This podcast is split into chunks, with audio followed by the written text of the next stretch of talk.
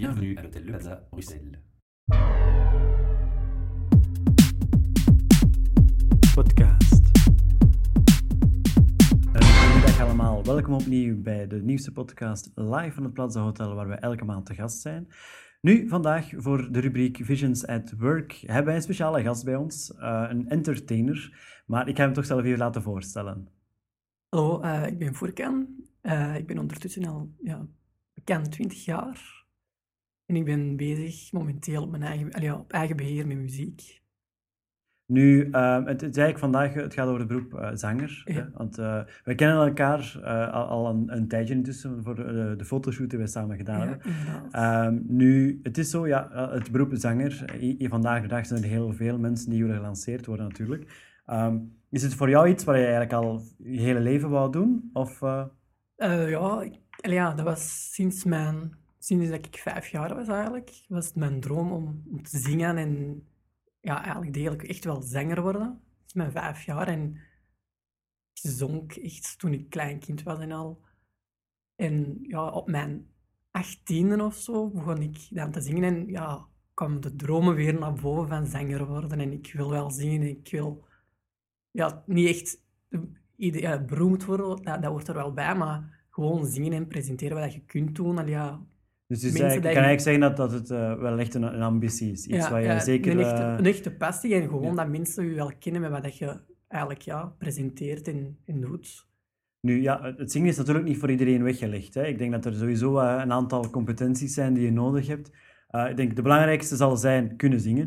Ik denk dat dat het belangrijkste is. Maar zingen is veel meer dan zingen alleen natuurlijk. Hè. Inderdaad, maar zingen kun je... Als je het zo bekijkt, iedereen kan zingen. Je kunt het wel leren. Het moet natuurlijk ook wel in u zitten, als talent. Maar je kunt zingen ook eigenlijk leren. Nu, buiten het zingen zelf, wat heb je zo nog nodig als iets eigenschap, als karakterseigenschap? Voor een zanger? Of, voor een zanger. Totaal niet verlegen zijn natuurlijk. Moet ik zeggen, gewoon je eigen charmes hebben eigenlijk. Je charmes hebben. Jezelf kunnen verkopen eigenlijk. Voilà, dat is, ik denk dat het belangrijkste is. Dat jezelf kunnen verkopen, kunnen entertainen en enthousiast zijn, sympathiek overkomen. En heb je ook zo soms geen momenten dat het misschien druk is? Ik denk dat je toch wel moet kunnen... qua een overzicht houden op de planning, want als je verschillende aanvragen krijgt, dat je toch zeker je tijd een beetje kunt in de gaten houden. Het is natuurlijk... ik ben niet echt professioneel nu, maar ik ben nu op mijn eigen manier bezig, maar het is nu al eigenlijk... als je ermee bezig bent, is het een drukke leven. Dus het zal waarschijnlijk heel drukker zijn, moest je professioneel beginnen, want het is aan de ene opname, aan de andere opname, fotoshoots... videoclipopnames die dagen gaan een stuk kunnen duren. Optredens. Weer privé zangles. En dat is... Maar... je zegt van, je bent eigenlijk op je eigen manier bezig. Dus dat zijn eigenlijk allemaal dingen die je zelf in initiatief neemt?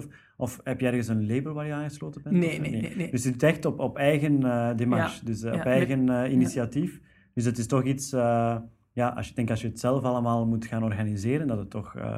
behoorlijk druk kan worden en effectief, zoals je zegt. Dat je dan effectief, als je zelf de fotoshoot kunt gaan regelen. Denk voor de videoclip, ik heb die ook gezien passeren op Facebook. Dus zo'n dingen, de commerce, de marketing die erachter zit, moet je ook eigenlijk allemaal zelf doen dan. Ja, als ik het goed begrijp. Maar met de steun van mijn beste vriendin ook.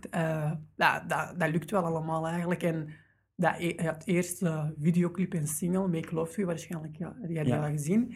Dat was... Eigenlijk, hoe is het begonnen? Ik was 18. En het klinkt misschien heel raar, maar ik zat gewoon thuis in mijn zatte bui eigenlijk. En ik begon te zingen en... Tanja, mijn beste vriendin, die vond dat goed. En die had uiteindelijk zo van... dat is echt wel zo'n droom. We moeten er iets mee doen, dit en dat. En heeft zij contact opgenomen met een componist waar ik nu al redelijk echt mee werk. Met Leo Sinot uit Nederland.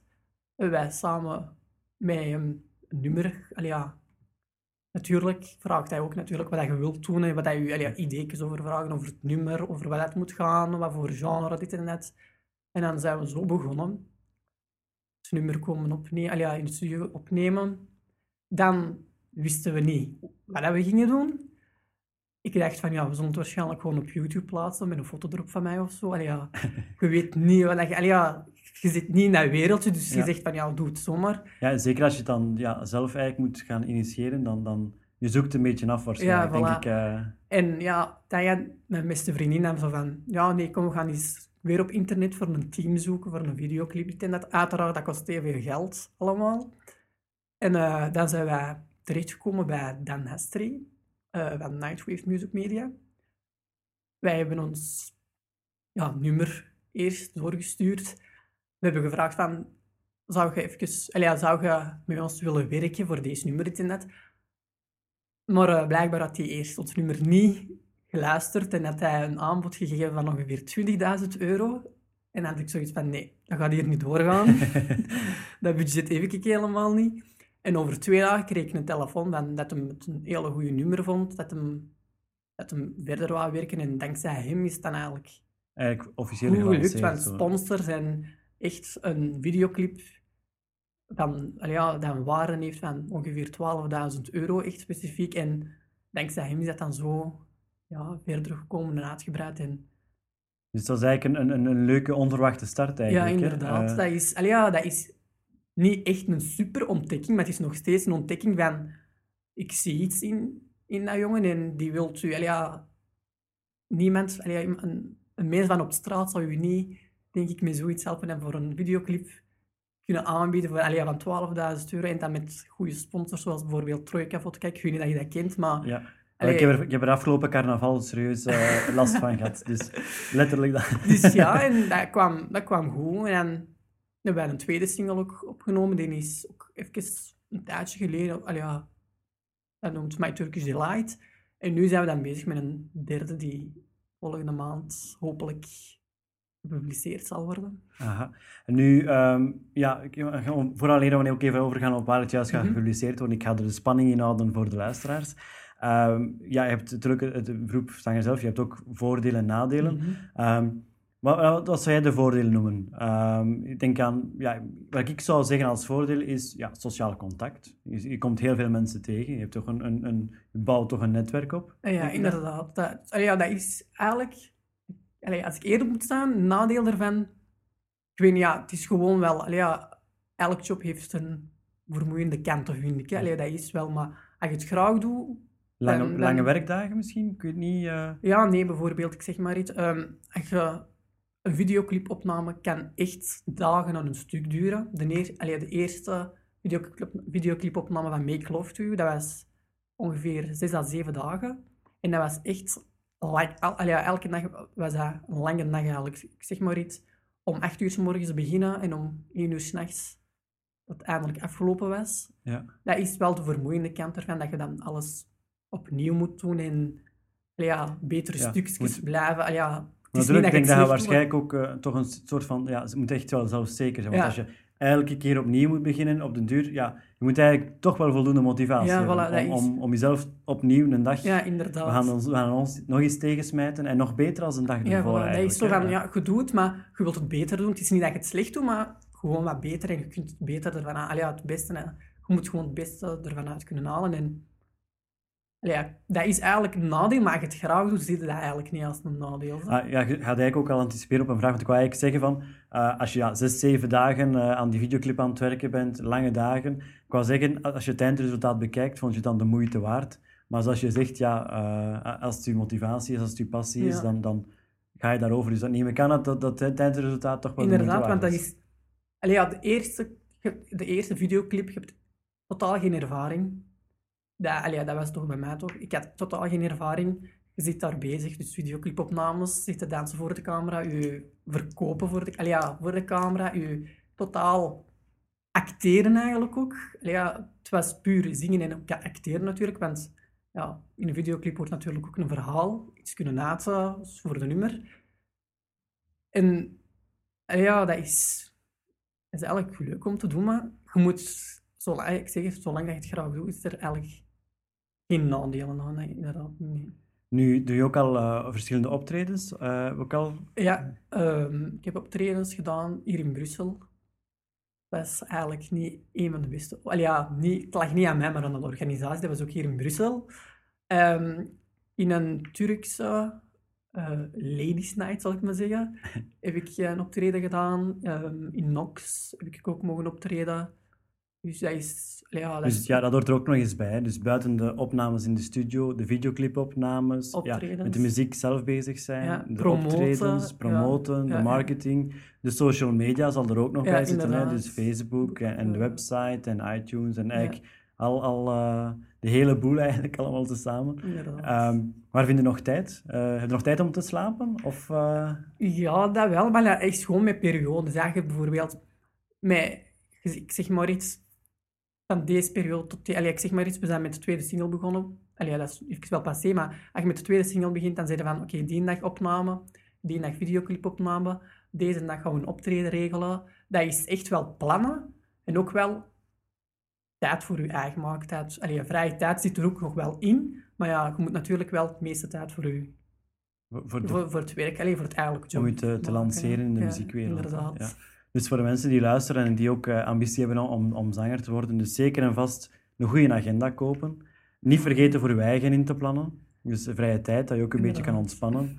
Maar vooral heel, heel veel marketing, heel veel promotie maken, jezelf verkopen. Acteertalent heb je ook nodig, zangtalent heb je nodig. Vooral niet verlegen zijn. Want niet verlegen zijn. De eerste videoclip, ja, ik zeg het weer al, je hebt geen ervaring. Natuurlijk komen wij een beetje verlegen over, maar ja... Na een paar glazen vodka is dat dan ook wel over. Ja, dus. Dat was het voordeel aan de Troika-sponsor. Voilà, dus die stonden daar al klaar. Dus.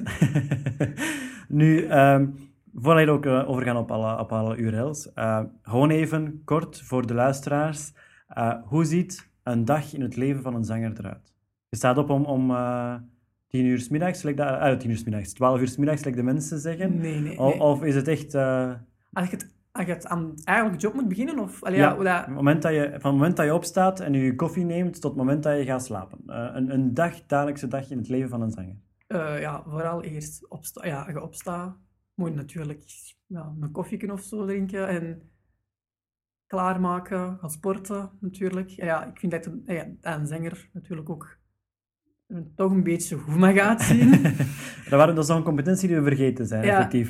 Toch een beetje aan het... uw charisma, uw uitstraling werken. Dus sporten. U gaan verzorgen eigenlijk. Ik dat ook thuis, maar je kunt naar een schoonheidsspecialist of zo gaan, je gezicht laten verzorgen en er goed uitzien. Tijd doornemen voor wat je kunt aandoen. Ja, gewoon echt wel puur op het uiterlijk letten. Voor je fysiek ook eigenlijk. Je moet gaan sporten, dat je toch wel... er goed uitzien, zeker niet als een slons bijlopen of zo. Dat de mensen echt wel eens zeggen van... Kijk daar, de dakloze passeert ook eens. Nu, als je dan klaar bent, en dan begin je eigenlijk met je liedjes voor. Want schrijf je zelf liedjes? Of heb je zo... is dat ook een deel dat je inplant in de agenda? Of, Nee, zelf schrijven, dat heb ik nog niet gedaan. Maar... Okay. Ik zeg het, met Leo Sinot, mijn componisten, wij plannen gewoon een dag in. Het is ook, die woont helemaal in Nederland, dus dan doen we dat via mail. Ik zeg dan, ik wil nu een volgende nummer maken en over wat dat zal gaan, dat vraagt hij dan allemaal aan mij, over wat dat moet gaan, wat voor genre dat deze keer moet zijn en wat voor instrumenten dat ik wil in de mix zitten en dat. En dan stuurt hij een demo door via mail. Dan zeg ik van, ik vind het goed of ik vind het niet goed. Ik schrijf mijn mening erover. En als ik het goed vind, moet ik het dan instuderen. En dan doe ik dat meestal alleen. En soms komt mijn privé-zangleraar, Iels Bonen, komt die af en toe eens langs voor dat in te studeren. En een week of twee daarna gaan we dan de studio in en beginnen we op te nemen. Oké. Nu, dus de studioopnames zitten erbij en dan nadien komt dan de videoclip enzovoort. Nu, voor de mensen die nu aan het luisteren zijn en die zeggen van, ik ga mij ook lanceren en ze zouden nu eigenlijk willen contacteren, ofwel om met u te werken, ofwel om u wat vragen te stellen, waarop kunnen wij terecht? Op een website, Facebook? Op een website, dat is www.voerken-music.com. Kunnen ze allerlei informatie, de videoclips, fotoshoots, optredens, kunnen ze daar eventueel een kijkje opnemen en contacteren voor boekings of zo. Facebookpagina heb ik ook, een persoonlijke en gewoon Facebook, fanpage eigenlijk. Dat noemt Furkan Music met een, zo'n koppelstreepje ertussen. Ja. En op iTunes kunnen ze mij ook vinden. Oké. Nu, voor alle luisteraars, dus zeker even een kijkje nemen. Ga ook even die pagina liken, dat is ook altijd leuk. Ja, inderdaad. Nu, bedankt voor uw komst vandaag, hier in het prachtige Plaza Hotel. En we zien elkaar zeker binnenkort nog terug.